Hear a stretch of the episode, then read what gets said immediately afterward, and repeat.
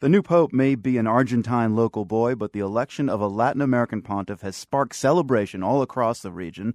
Of course, many Latin American governments lean to the left these days, and they've clashed with Catholic officials over the church's rejection of gay marriage, abortion, liberation theology. The number one critic was Venezuela's Hugo Chavez, who died last week of cancer. John Otis reports from Caracas.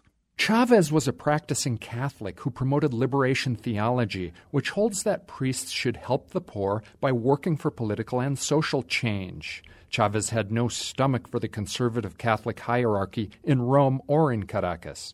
He viewed Venezuela's Catholic Church as an influential power base that opposed his socialist revolution, and he ridiculed leading Catholic officials, calling them liars, ignorant perverts, and Neanderthals. A me da mucho dolor cuando veo al cardenal de nuestra Iglesia Católica salir como un troglodita. That's Chavez in a 2010 speech calling Venezuelan Cardinal Jorge Urosa a troglodyte for opposing communism.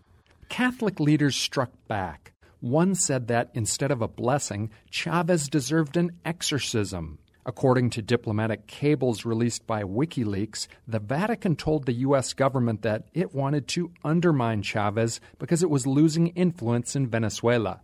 Not surprisingly, Venezuelan state TV has all but ignored the new pope and continues to focus on Chavez's death and legacy.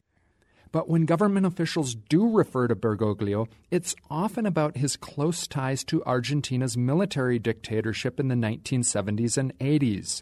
One former Chavez official tweeted a photo of Bergoglio giving communion to imprisoned former dictator Jorge Videla. But on the streets of Caracas, it's easy to find people excited over the new Papa.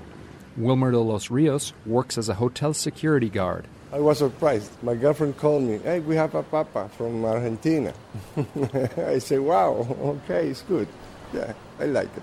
He says many Venezuelans disagree with Chavez about the church. I think that they were very upset about it because we never had a, a government who was against the church, just like Chavez used to be. But others here could care less about the new pope. At this Caracas church, I meet Xiomara Moya, who is praying before going to work. No tengo confianza en ellos, que violan a niños. She's outraged about the church sex abuse scandals. She says past popes did nothing to stop them, and she praises Chavez for taking church officials down a notch. In life, Chavez likely would have scoffed at Bergoglio. But yesterday, Venezuela's interim president, Nicolas Maduro, suggested that from the great beyond, Chavez helped get the new pope elected. He said, We know that our comandante reached those heights and he's face to face with Christ.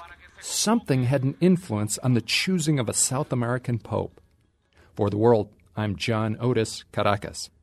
By the way, it looks like the body of Hugo Chavez won't be preserved for perpetuity like Lenin's or Mao's. The government planned to have Chavez embalmed and put on permanent display, but acting President Maduro now says they started the process too late.